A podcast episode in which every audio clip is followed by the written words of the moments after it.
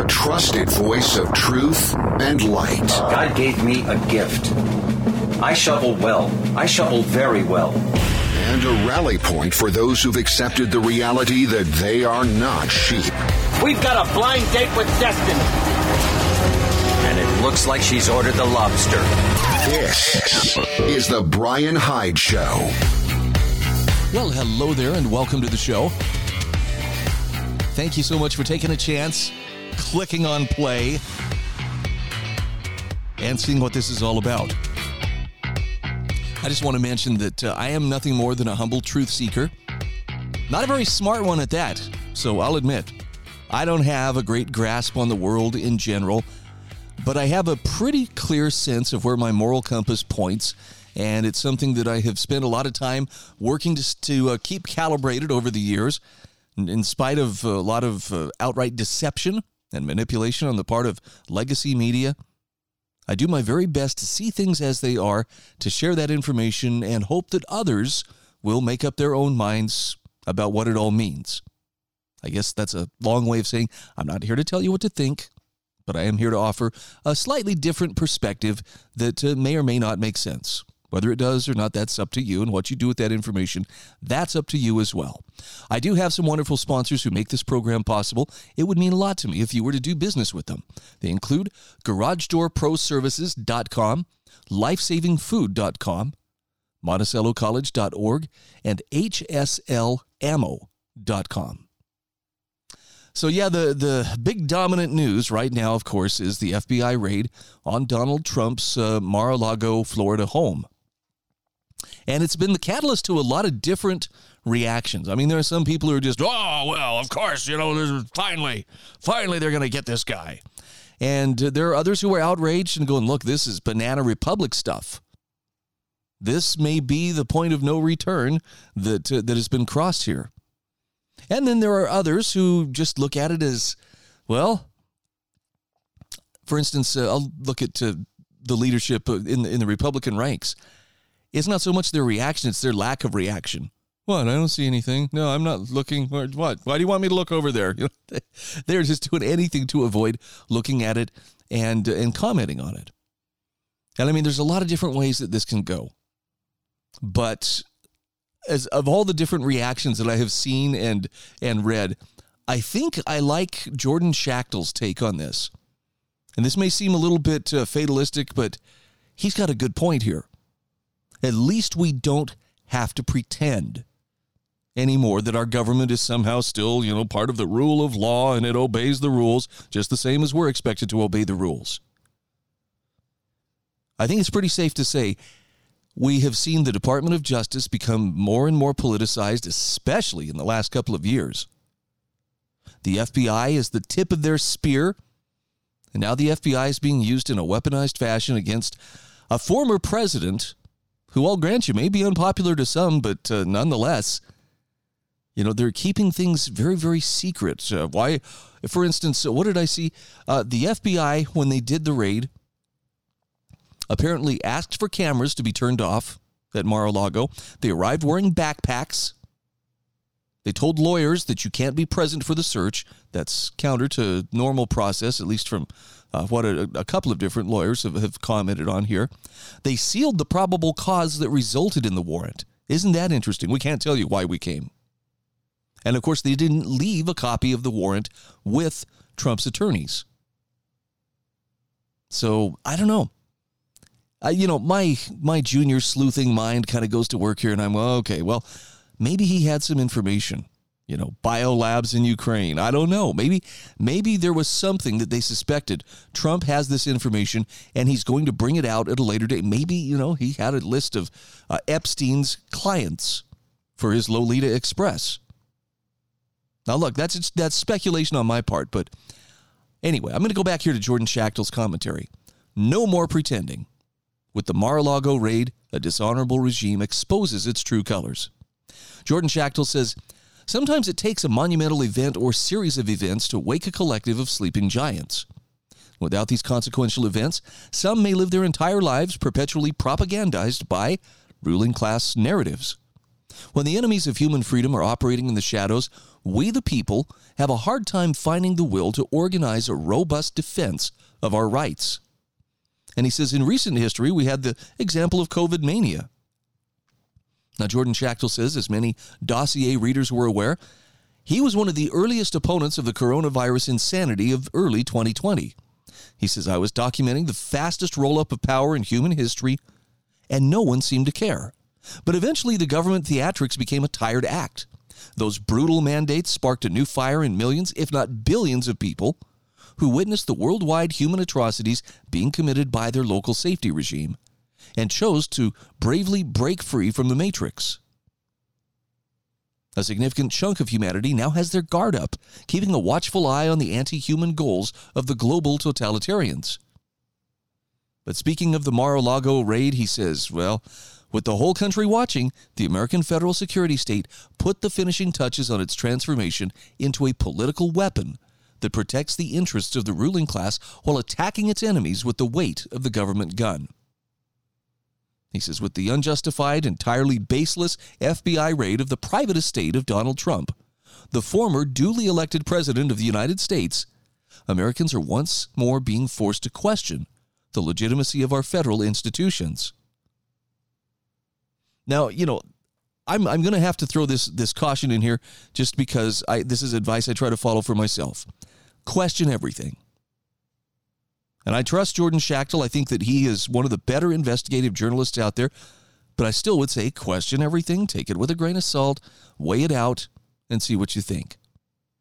Now, he points out, as many others have pointed out, the judge who reportedly signed that warrant for the FBI to go in and raid Mar a Lago is linked to Jeffrey Epstein, actually represented a couple of uh, Epstein's employees. Kind of makes you wonder. Apparently, he was an Obama donor, and uh, you know, I I don't know if this judge was appointed by Trump or what, but isn't it interesting? This is the kind of stuff that makes me wonder if, uh, well, maybe maybe there's some information on, uh, you know, the the official list of people who spent a lot of time there on Epstein's Island. I don't know. That's speculation on my part, but bottom line is we're done pretending that the government actually serves our interest at the federal level. It doesn't. And Jordan Schachtel says, look, no more pretenses, no more pretending. As the great Jocko Willink would say upon encountering antagonistic circumstances, good. Yes, good. Hundreds of millions of Americans just witnessed the FBI delegitimize itself as a federal law enforcement institution. And he says the hubris, fu- hubris fueled overconfident idiocracy that is the Biden administration and its brown shirt enforcers have revealed their true colors for the world to see. And he says, I, for one, am grateful they decided to stop pretending. Now, see, there's a part of me that, that looks at all of this and thinks, well, you know, but it's it's theater, right? I mean, everything that's done in politics today seems to have some flavor of the dramatic. You know, the the, the politicians who haunt the halls of Congress, they do have a flair for the dramatic. And so they'll, you know, take a knee and look, oh, we're going to march oh so solemnly with these articles of impeachment. And oh, look, it's just, it's pageantry and it's performance the, the January 6th committee hearings, which we're going to talk about here in a few minutes. Again, performance. But at the same time, they've always had to pretend, but really we're doing all this for you. We are we are here to serve you, this temple of democracy and whatnot. I don't think we have to buy into that anymore. I think it's becoming very clear that uh, the power exists for their purposes, and if it happens to coincide with ours, well, you know, they might throw us a few crumbs here and there. But I, for one, feel a little bit of relief because it's finally coming out in the open. This means I don't have to pretend anymore that, uh, yes, wink, wink, you're doing this just, you know, for my good. See, I don't want I don't want to sound like a troublemaker, but I guess this this would make me one. If government, and I'm by this I mean the federal government, if it can't be trusted to uphold its part of the contract that is the U.S. Constitution. In other words, to follow the strict limits on its power as, as outlined within the Constitution. If it can't do so, then I think it's in breach of contract, and I'm under no obligation to give my consent to such an organization. Oh, Brian, but they'll come and they'll force you, they'll make you do this. Let them try. I understand they do have superior force, they have superior numbers, unlimited time, unlimited resources. I, on the other hand, simply have the desire to be free. But uh, to quote uh, Henry David Thoreau, let's put this to the test. Let's see who's stronger. Let's see who's more committed. Because I think my love of freedom is strong enough that uh, you know you can you can bring hell against it, and that love of freedom is going to stay. And I've seen a lot of better people than myself who've sacrificed a lot more than I have to this point. But I guess it's something all of us probably should be thinking about. You know, now that the mask is off, now that we can see what we're dealing with, I think decision time is approaching. How will you choose? This is The Brian Hyde Show.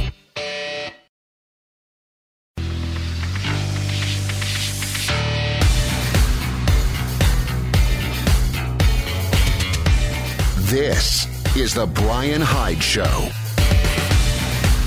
And we are back. Once again, thanks for being part of our growing audience of wrong thinkers. And a special shout out to, to Garage Door Pros. You can actually go to garagedoorproservices.com. It would mean a lot to me if uh, any of my listeners in the St. George, Utah, Cedar City, Utah, Mesquite, Nevada, Colorado City, Arizona areas were to do business with Garage Door Pros. It's a local company. They install, they service, they repair garage doors. These are doors, by the way, made in America, and they really know how to take care of their customers. You can call them at 435 525 2773. Or just click on the link I provided in my show notes. That's garagedoorproservices.com. So, you ever heard people say, well, why didn't somebody warn us? Why didn't somebody say something if they saw that something was wrong? Now, for people who've been awake for a little while, that's like, oh my gosh, I have the urge to smack somebody when I hear them say, why didn't somebody say something? And for people whose eyes have just very recently opened, this is a very real shock that they're experiencing. Whoa, things are not the way that I was told that they would be. So I think we do need to be kind with those people and welcome them. Come on, you know, keep uh, keep moving forward, keep moving out of that swamp of misinformation this way to higher ground. Of course, we're following the path of people who came before us who likewise had this realization. I thought it was interesting. Uh, Paul Rosenberg sent out uh, this is kind of a uh, an updated essay of his from a few years ago about Thomas Jefferson's warning. So for those who say, well, nobody ever said anything, you know, nobody warned us that this was going to happen.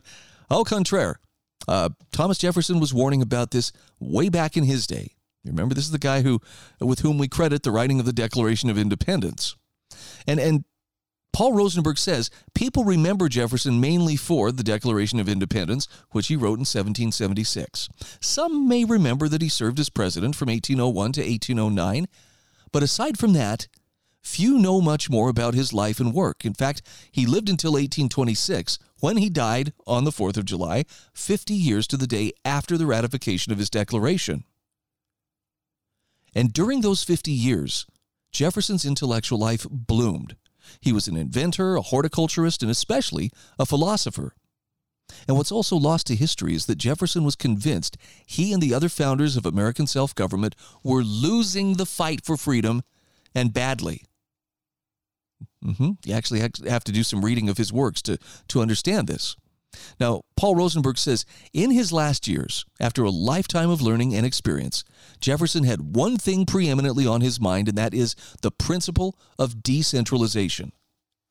Now, Jefferson didn't use the words centralization or decentralization, of course. Rather, he used the common words of his time consolidation and distribution. Obviously, they meant the same things. In fact, here's a direct statement on the subject from his autobiography written in 1821. It is not by the consolidation or concentration of powers, but by their distribution that good government is effected. Now, that statement put Jefferson at odds with political leaders, as he writes in a letter to Judge William Johnson in 1823. I have been blamed for saying that a prevalence of the doctrines of consolidation would one day call for reformation or revolution.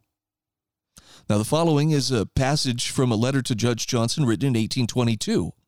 Quote, Finding that monarchy is a desperate wish in this country, They, the successors to the Federalist Party, rally to the point which they think next best a consolidated government. Their aim is now, therefore, to break down the rights reserved by the Constitution to the states as a bulwark against that consolidation, the fear of which produced the whole of the opposition to the Constitution at its birth. End quote. So notice the primary points here. Political parties were pursuing centralization as was in their interest, and the parties were trying to steal the power of the individual states and centralize it in one city. Furthermore, that they were degrading the Constitution to do so.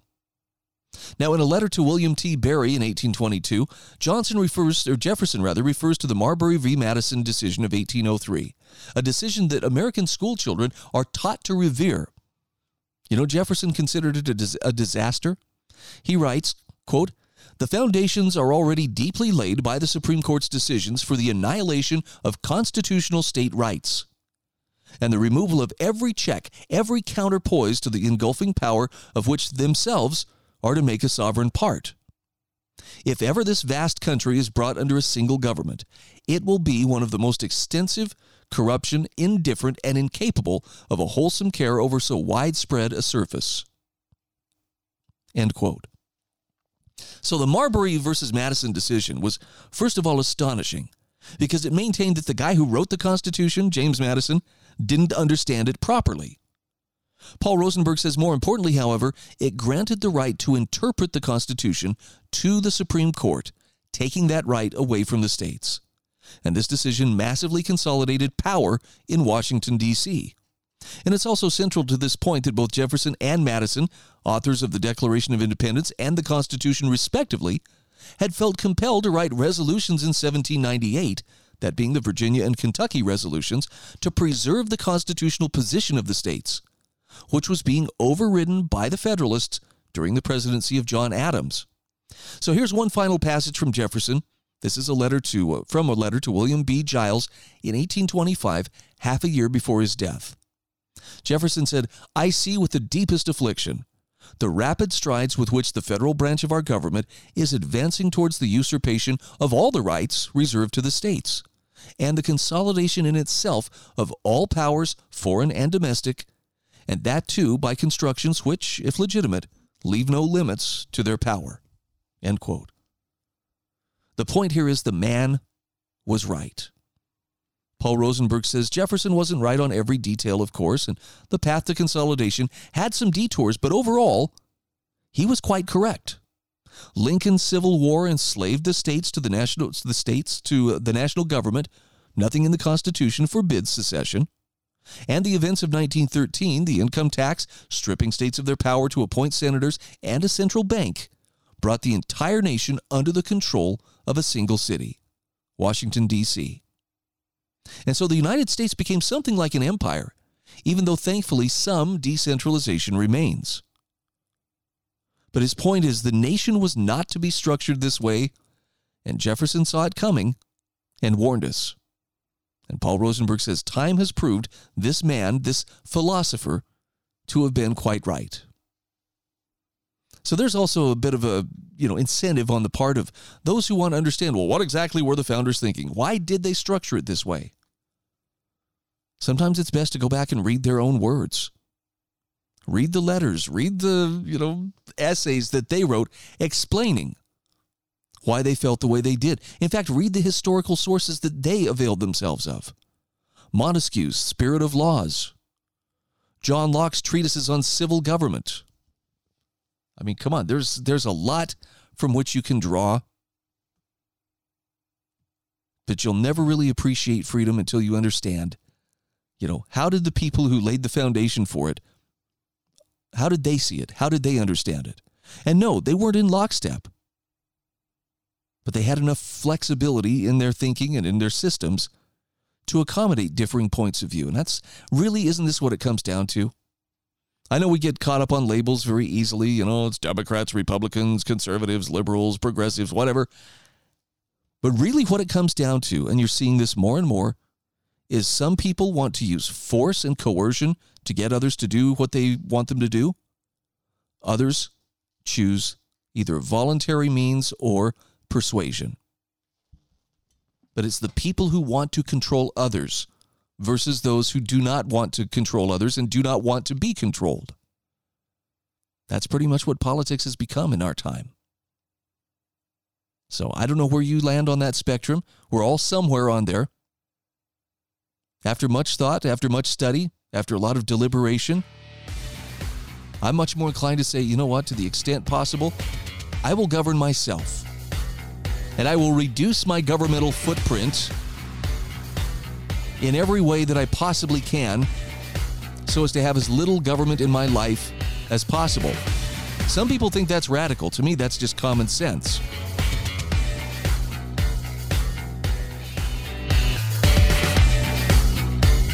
This is The Brian Hyde Show.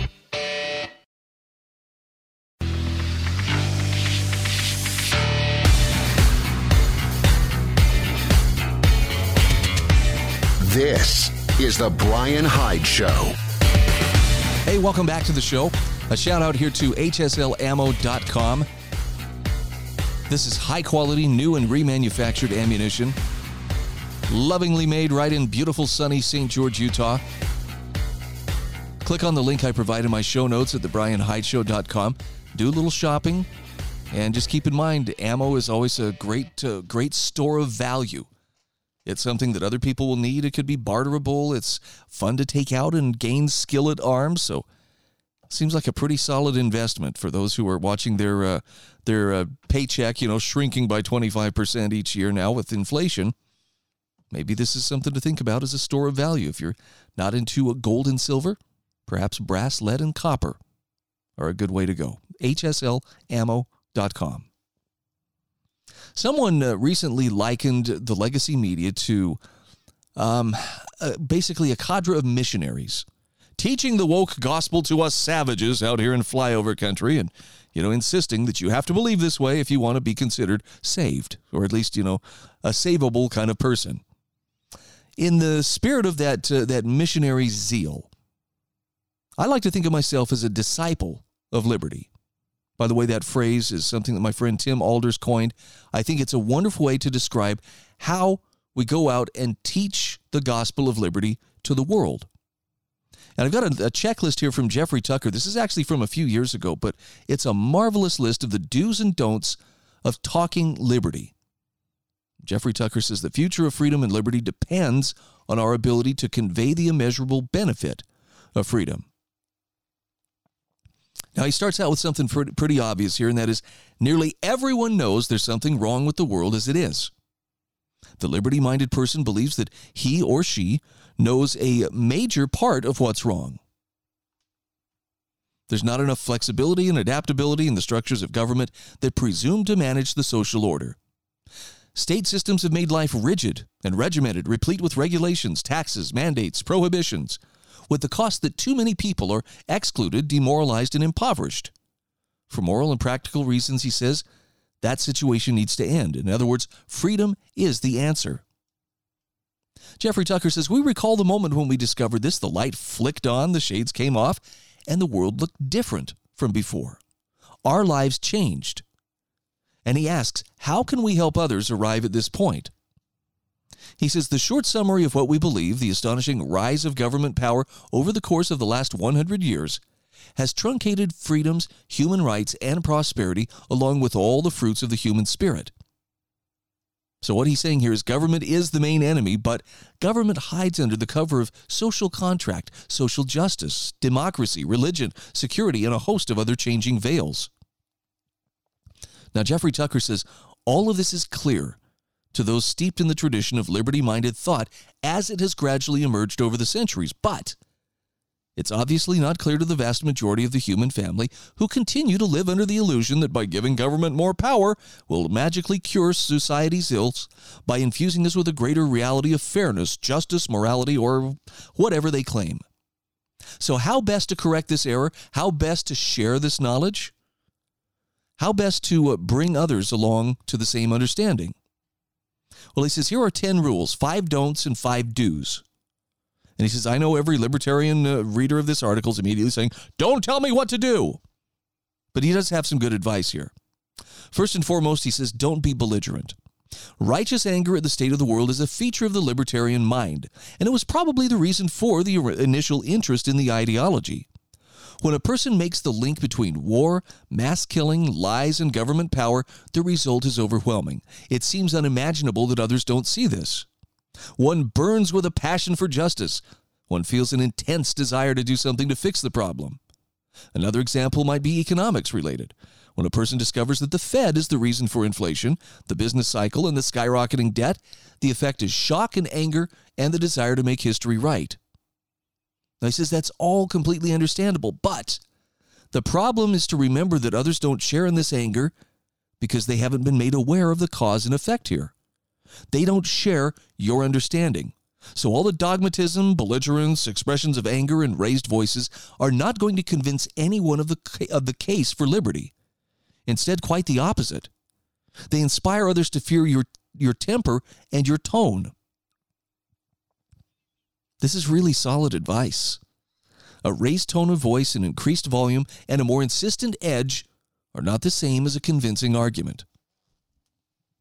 Unless you're just trying to get other people to back down in fear, but that's not the goal of persuasion. The goal is to win hearts and minds. He says the better approach is to speak with reason and the intention of actually bringing a person along through making sense. Secondly, don't presume a hatred of liberty. He says many libertarians start conversations online or offline with the presumption that whoever they're talking to is against liberty. But that's usually not the case. The person may not actually be against human liberty, but just unable to see the relationship between certain principles and certain policies. So, the job of the liberty minded rhetorician is to illustrate the connection and to show how the imposition on liberty leads to bad results. For example, in the case of public school uh, people who think kids ought to be forced into school till they're 16 or 18 don't imagine that juvenile detention is a good solution, or that kids ought to be prohibited from having a viable work experience, or that parents can't be good teachers at home. But that's the implication of the policies they support. More state power means the use of more confiscatory power, more fines, more jails, more violence. So, in the end, violence is the only tool the state has so every push for intervention amounts to a call for a more violent society. That's a good point. So don't presume a hatred of liberty. Just assume that maybe you see something they don't see yet. Number three, he says, don't presume different goals. It's easy to presume that people have completely different social goals than those of liberty advocates, but that's not usually the case. In fact, Jeffrey Tucker says more often than not, there are exceptions. The people who speak this way don't have different goals. There are some people who actually do favor poverty and human suffering, but that's not very common. Most people share the goal of prosperity, peace, clean environment, and widespread wealth, whatever phrases or words they happen to be using. So don't get hung up on word choices. Number four, he says, don't presume ignorance. That's a pretty good one, too. Non intellectuals, he says, in my experience, are more open to the ideas of liberty. They just need an appeal to daily experience. How many people know that laundry has been totally destroyed by state regulation, that our clothes are dirtier thanks to government intervention? See, he's given concrete examples. Number five, don't regard anyone as an enemy. I'll let you uh, read more about this, but this is one of the key points. He says, Remember, the enemy is the state, not your fellow human beings.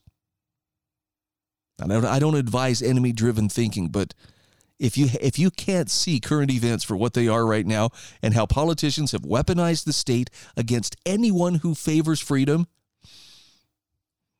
yeah, this is this is where you need to realize the the real enemy is the state it's not necessarily the people over there on the other side of the political aisle. It's not necessarily even the, the activists out there chanting in the streets. It's the state. And it's trying to use uh, its chicanery to, to bring everybody under its control. So, what are the do's? Okay, we'll hit these pretty quickly. Number six, do inspire. Absolutely. Inspiring people over uh, requiring that's uh, that is the best way to go. Persuasion over coercion. He says, "Do look for the love of liberty." That's number 7. That's something of an art. But if you find someone who speaks the language of liberty, you probably have something, you know, in common there. Bring up that uh, simpatico feeling and hey, you know, sounds like you uh, you understand this the way that I understand this. Do have confidence in your beliefs. This is number 8. Do speak the language of your interlocutor. In other words, whoever you're talking to, speak their language. And he says, do suggest great literature. In fact, one of the best things you can do if you really want to promote kind of a, an attitude or culture of liberty, find friends who are willing to read hard books, classics, novels, you know, um, other types of books, but find something that's that's very classic. Everybody read it and then get together and have a discussion. This is called a colloquia. And I know it sounds like, oh, how, how very artsy and fartsy. Yes, we'll bring some wine and cheese and we'll call ourselves a book club. Well, whatever you want. All I'm saying is there is something magical that happens when people come together and discuss things that they have been studying. And the amazing thing about it is, you know, you'll you'll pick up insights that other people won't because you have different life experiences and you have a, you know, unique vantage point from which you're seeing the world. But the same thing applies with others. They will have insights that will blow you away and help you better understand reading the very same material.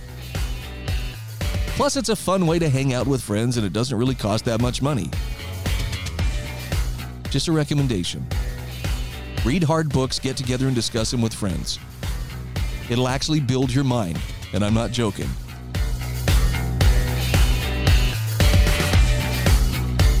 This is The Brian Hyde Show.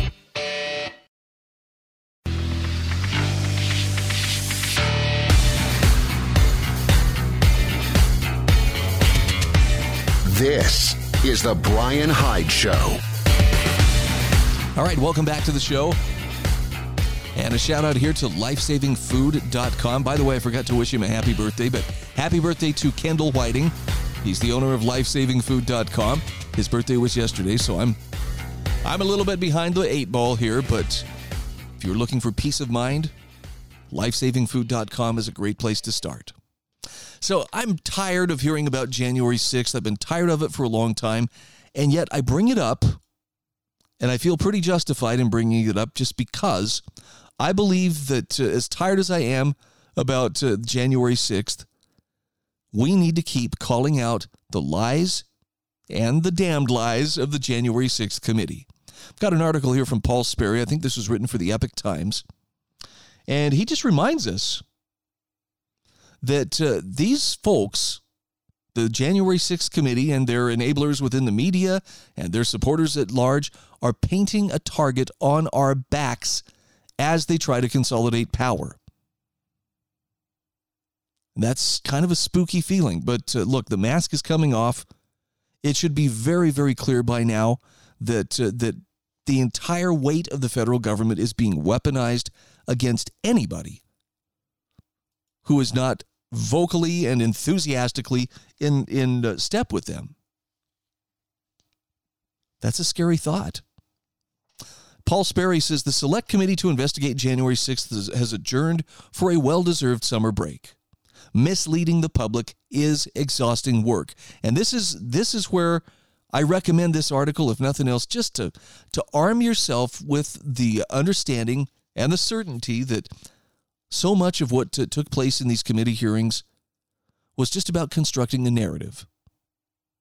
And I don't know if the uh, FBI raid on Trump's estate down in Florida is the next uh, next level of where they're willing to take this, but beware. For all the talk that we're having about an insurrection, most likely the insurrection is playing out in that committee itself. Paul Sperry says a careful review of the official transcripts of its eight long hearings shows the committee repeatedly made connections that weren't there took events and quotes out of context, exaggerated the violence of the Capitol rioters, and omitted key exculpatory evidence, otherwise absolving former President Donald Trump of guilt. And while in some cases it lied by omission, in others it lied outright. And it also made a number of unsubstantiated charges based on the secondhand accounts, hearsay testimony of a young witness with serious credibility problems.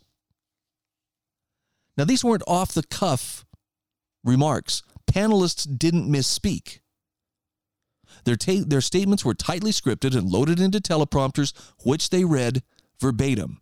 In other words, the committee deliberately chummed out disinformation to millions of viewers of not just cable TV, but also the big three TV networks ABC, CBS, and NBC, which agreed to preempt regular daytime and even primetime programming to air the Democrat run hearings. And because the Democrats refused to allow dissenting voices on the panel or any cross examination of witnesses, viewers had no reference points to understand how they, along with the two Trump hating Republicans they allowed on the committee, shaded the truth. Sperry says this charade of an honest investigation appears to have had the desired effect. Polls show the January 6th hearings hurt Trump, who plans to run again with independents. Unaffiliated voters have grown more likely to blame Trump for the Capitol riot and to show support for Democrats in the midterms. That's according to a new Morning Consult Politico survey. With the November elections fast approaching, Paul Sperry says Democrats plan to hold another round of hearings next month, hoping voters play, pay rather even closer attention. With that in mind, it's important to examine the false claims and distortions they no doubt will repeat. And they are legion. So here he fact checks the, some of the things that they have said in the hopes that the viewing public and the electorate will not be so easily manipulated. So, for instance, one of the claims was when committee chair Bennie Thompson uh, excoriated Trump for not calling off the Capitol rioters earlier, he claimed they were savagely beating and killing law enforcement officers. That's according to the transcript of his remarks from the primetime J- July 21st hearing, carried live by the networks. You ready for the fact? No police officer was killed during the riot claimed during the same hearing, committee member Elaine Luria faulted Trump for his glaring silence about the tragic death of Capitol Police Officer Brian Sicknick, who succumbed to his injuries suffered during the riot. Here's the fact the D.C. medical examiner ruled Sicknick died of natural causes, not injuries, well after the riot. Luria seemed to perpetuate false rumors started by the New York Times that Sicknick was struck with a fire extinguisher, a fable debunked by both the coroner as well as the Sicknick family. There was also the claim that uh, Thompson asserted that Trump summoned a mob that was heavily armed and angry.